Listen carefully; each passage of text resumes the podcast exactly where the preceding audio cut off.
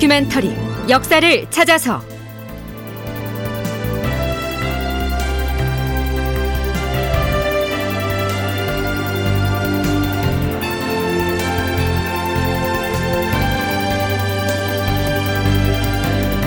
제 1093편 인목대비 서궁에 육해되다.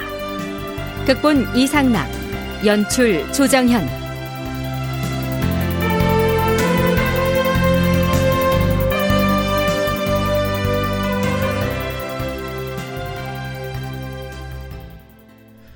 여러분 안녕하십니까? 역사를 찾아서의 김석환입니다.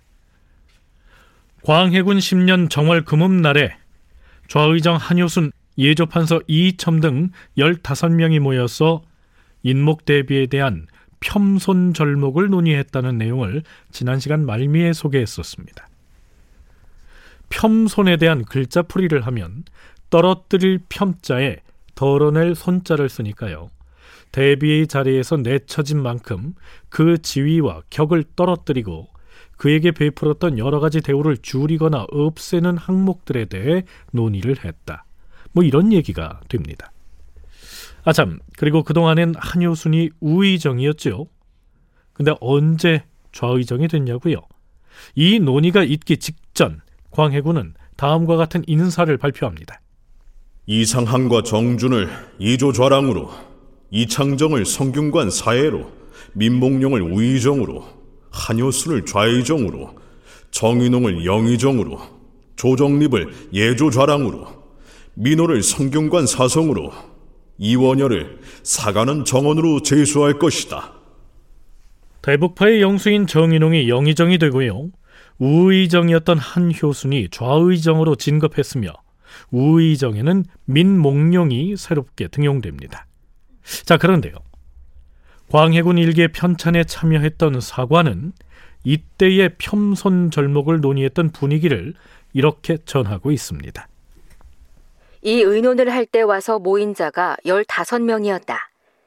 신임 정승으로 막 임명된 우의정 민목룡이 팔을 걷어붙이고 수염을 휘날리면서 흔현히 그 일을 주도하였는데 폄손하는 절목 일체에 대하여 사전에 이첨으로부터 지시를 받은 뒤에 다른 사람들이 질문을 하면 그때마다 물 흐르듯 거침없이 외워나갔으며 한효수는 그저 머리를 굽신거리며 예예 예 하고 대답만 할 따름이었다.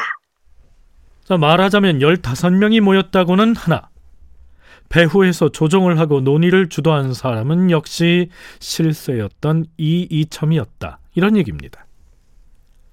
지난 시간에 대비에서 피출된 서궁, 즉 인목 대비로부터 무엇 무엇을 회수하고 또 어떠어떠한 대우를 삭감할 것인지에 대해서 논의했던 장면의 일부를 소개했죠.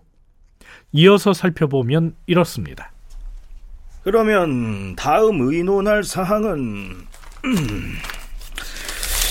음, 서궁의 예우에 관한 일인데 그동안 대비의 예우를 갖춰서 왕세자가 아침 문안 인사를 해오던 의례도 이젠 안 하는 것이지요. 그렇습니다. 조알, 문안, 숙배 등 일체의 의례를 모두 폐지합니다. 아, 참. 이렇게 되면 데뷔전에 두었던 분사는 어찌 됩니까? 그동안에는 데뷔전에도 승정원, 병조, 도총부, 내의원, 주방, 승전색, 별감, 내관 등의 분사를 두지 않았습니까? 물론 이제 더 이상 대비가 아니므로 모든 분사는 폐지합니다. 차비와 나인 등의 접대원들도 물론 철수합니다. 한마디로 모든 것을 후궁의 예에 따르게 됩니다. 음, 그럼 공주의 능료는 어찌해야 하지요? 자, 공주 얘기가 나왔죠. 인목 대비의 자식으로 죽은 영창대군만 있었던 게 아니고요. 공주도 한 명 있었습니다. 영창대군의 친누나인 정명공주가 그 인물인데요. 1603년생이니까 이때의 나이가 16살이었습니다. 늠료는 녹봉을 일컫습니다. 공주의 늠료도 옹주 수준으로 깎을 것입니다. 그 공주가 혼인을 할 경우엔 역시 옹주의 사례에 따를 것이에요. 어머니가 대비의 자리에서 쫓겨나 폐비가 됐으니 그의 딸인 정명공주 역시 공주가 아니라 옹주의 처지로 강등된다는 얘기입니다. 옹주는 후궁의 딸을 일컫지요. 자, 그런데요. 그 다음 대목이 중요합니다. 서궁의 아비는 역적의 괴수이고 그 자신은 영모에 가담했으며 아들 이의는 역적의 무리들에 의해 추대된 이상 이미 모든 관계가 종묘에서 끊어졌어요. 서궁이 죽은 뒤에는 백성과 신료들이 머리를 풀고 곡하는 거의 의례를 하지 않을 것이고 상복을 입지도 않으면 물론 종묘에 들어갈 수도 없는 것입니다. 서궁이 거처하는 경운궁은 궁궐담을 높이 올려서 쌓고 파수대를 설치해서 무사들로 하여금 사람들의 출입을 통제할 것입니다. 총신대 송웅섭 교수는 인목 대비가 죽더라도 종묘에 부묘될 수 없다는 사실이 치명적이라고 얘기합니다. 제일 중요한 것 중에 하나가 뭐냐면 뭐 평민 신분으로 강등되었다라고 하는 것도 있지만 음. 제사를 못 받는 거예요 왕의 위치에서. 그러니까 부묘라고 하는 거, 종묘의 신주를 모신다라고 하는 것이 가지고 있는 가장 그러니까 왕족들 사이에서의 클라이막스가 그거거든요. 그래서 추승 작업의 끝판왕은 결국 프로세스를 밟아서 종묘에 모시는 거예요. 그래서 그 성종의 아버지 의경세자를 덕종으로 추승할 때도 과연 이게 부묘까지 해야 되는 거냐라고 하는 거에 대해서 이제 논의가 있었고요. 어, 하지만 자식된 입장에서는 나는 죽어서 종묘에서 제사를 받는데 자신의 생부는 그렇지 못한 것이죠. 그렇기 때문에 그 자신의 친 부모들은 결국 추승 작업의 가장 완결된 형태로서의 부묘 작업. 하지만 반대로 폐서인 되는 사람은 정상적으로라면 종묘에서 영원히 제사를 받들어야 모셔질 사람인데 그걸 이제 못 받게 되고 이시 왕조에서는 완전히 어, 가장 바닥으로 가장 추악한 어떤 그런 위치로 전락하게 된 것이죠. 네, 앞에서 대비의 자리에서 내쳐진 인목 대비의 편손 절목들을 쭉 살펴봤는데요. 송웅섭 교수의 종합적인 평가는 이렇습니다. 이 서궁의 위치를 정확하게 표현한 거예요. 그래서 내용을 보면 아비는 역적의 괴수이고 자신은 영모에 가담했고 아들은 역적의 무리들에 의해 추대된 인사다. 그리고 죽은 뒤에 종묘에 들어갈 수 없다. 이렇게 간단하게 역적이고 어, 그렇기 때문에 어, 부묘될 수 없다. 종묘에 들어가서 제사를 받을 수 없다 라고 이제 선언을 하게 되는 것이죠. 그래서 어, 인목 대비의 처지가 무엇인가를 이제 가장 잘 보여주는 대목이라고 할 수 있고요. 어떤 의미에서는 폐서인보다도 더 모욕적인 그런 조처다라고도 할 수 있습니다.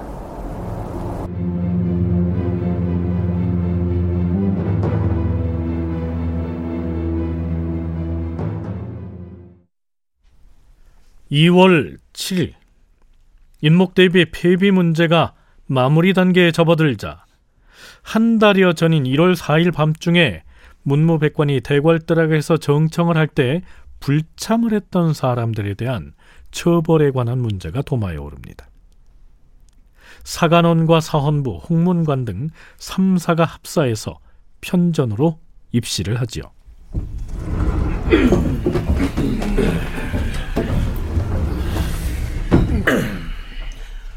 전하, 그날 밤 정청에 불참한 백관과 왕실 종친들을 이대로 놓아두어서는 아니 될 것이옵니다. 그러하옵니다, 전하. 음, 그래서 불참했던 사람들 중에 누구누구를 어찌하자는 것인가? 정청에 불참한 사람들 중 오윤경, 송영구, 이시연, 이정귀, 유근, 김상용, 윤방, 정창현, 이신의, 김관, 권사공, 조국빈, 김지수 등의 관작을 모두 삭탈하고 유배형에 처하시옵소서. 주상천하, 왕실 종친 중에도 책임을 물어야 할 사람들이 다수 있사옵니다.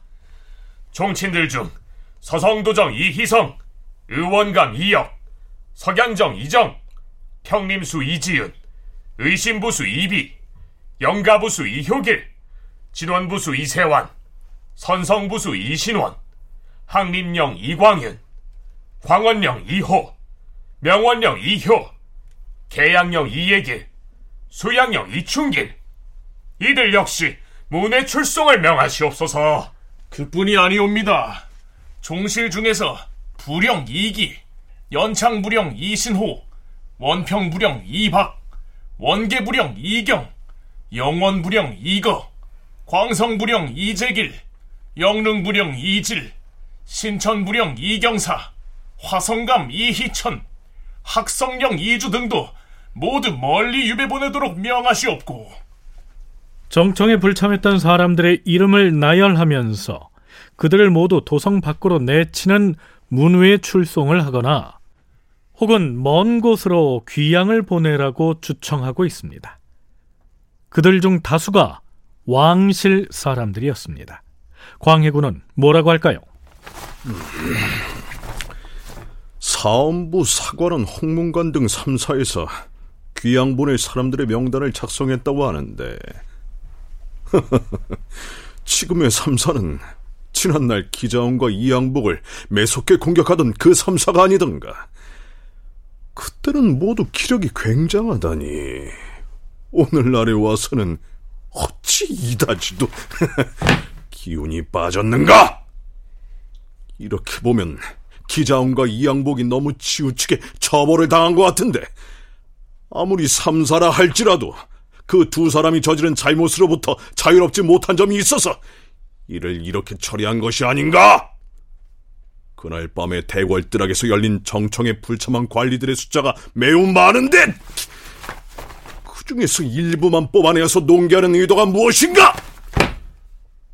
그대들은 억지를 부려서 자의적으로 논하지 말라!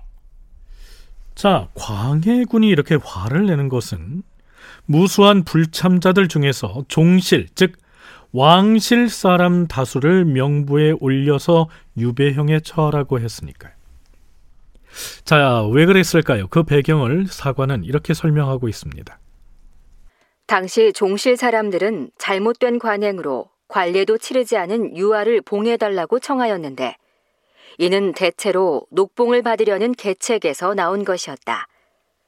그런데 왕족인 인성군 이공이 그날 밤에 정청에 불참했다는 이유로 그 명단을 모조리 뽑아 기록하여 사헌부에 보내었는데 이들 모두가 유배 대상에 포함되자 심지어는 어린아이의 손을 잡고 대간의 말 앞에서 애걸하는 종실들이 줄을 이었다. 관례란 남자가 15살이 되면 어른이 된다는 뜻으로 상투를 틀고 갓을 쓰게 하던 의식을 일컫습니다. 왕실 사람일지라도 성인이 돼야 작호가 주어지고 녹봉을 받게 되는데요. 턱없이 어린 아이들을 성인인 듯 속여서 작고를 받게 하는 나쁜 관행이 일반화했다는 겁니다. 물론 녹봉 받을 욕심 때문이었죠. 자, 그런데 정청에 참여하지 않았다는 이유로 종실 명부에 올라 있는 아이들의 이름까지 모두 적어서 사헌부에 제출했고 사헌부에서는 그들을 모두 귀양 보내라고 주청을 했다? 뭐 이런 얘기가 되는 겁니다.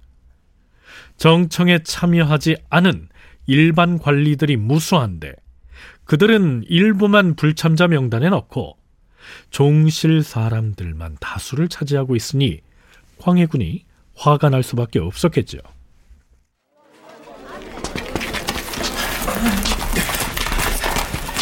어서 따라오거라. 아버지 자꾸 어디를 가자고 그러십니까? 잠자코 따라오라고 하지 않느냐? 아버지 사무관원 나리 잠깐만 잠깐만 멈추고 제발 좀 들어보시오. 와, 와. 아이, 무슨 일 때문에 그러시오? 아이는 왜 데리고 나와서? 나리 보시다시피 제 아들놈은 이제 겨우 여덟 살입니다요. 그런데요. 그런데 이번에 정청에 불참한 사람들 명부에 이 아이 이름도 올라와 있는 바람에 젖먹이 어린아이를 귀양 보내게 생겼어요. 그러니 제발 그 명부에서 이름을 좀 빼주십시오.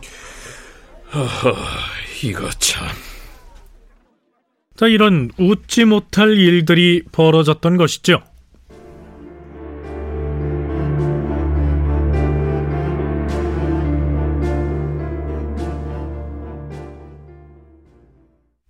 그럼 인목 대비에 대한 처리 문제는 일단락 됐을까요? 이 단계에서 유생들이 잠자코 지나가면 오히려 이상하죠. 폐비 문제를 격렬하게 들고 나왔던 당사자들이 유생들이었으니까요. 애당초 이이첨이나 허균 등의 배후 조정을 받아서 그리했든 아니든 상관없이 말입니다.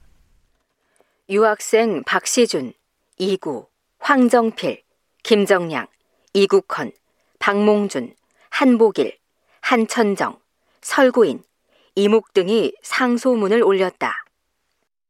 주상 전하께 삼가 아뢰옵니다.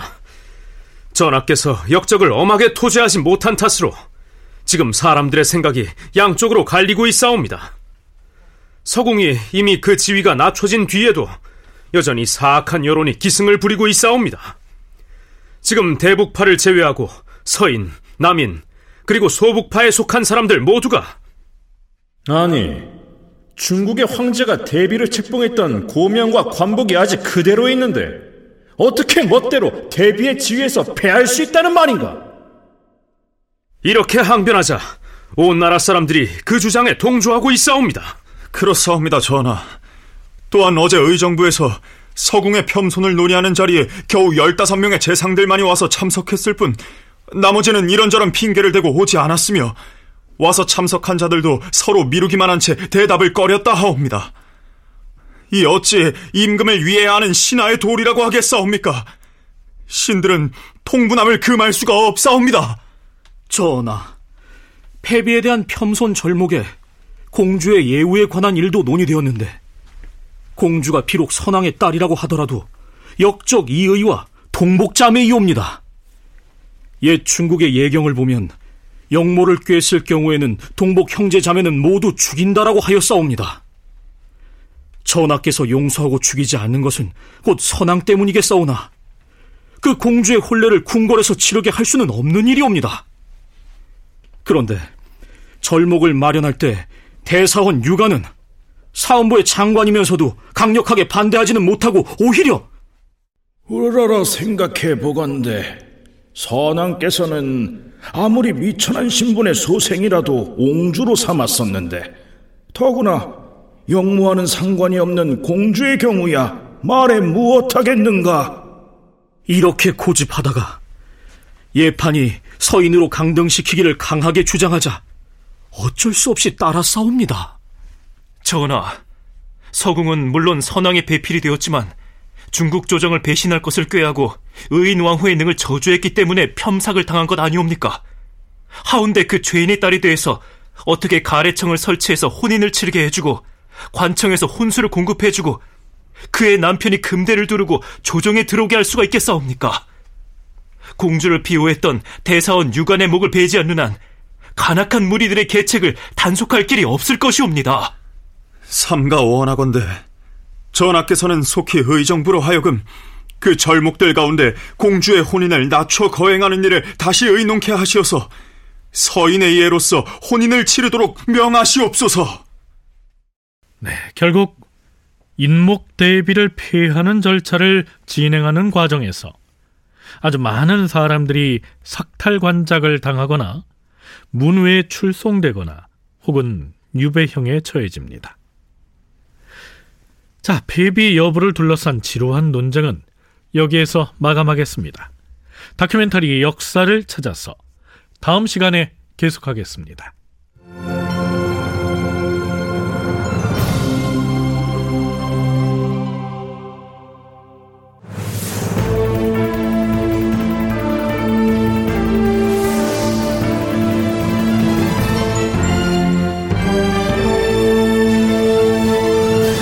다큐멘터리 역사를 찾아서 제 1093편 인목대비 서궁에 유폐되다 이상락 극본 조정현 연출로 보내드렸습니다.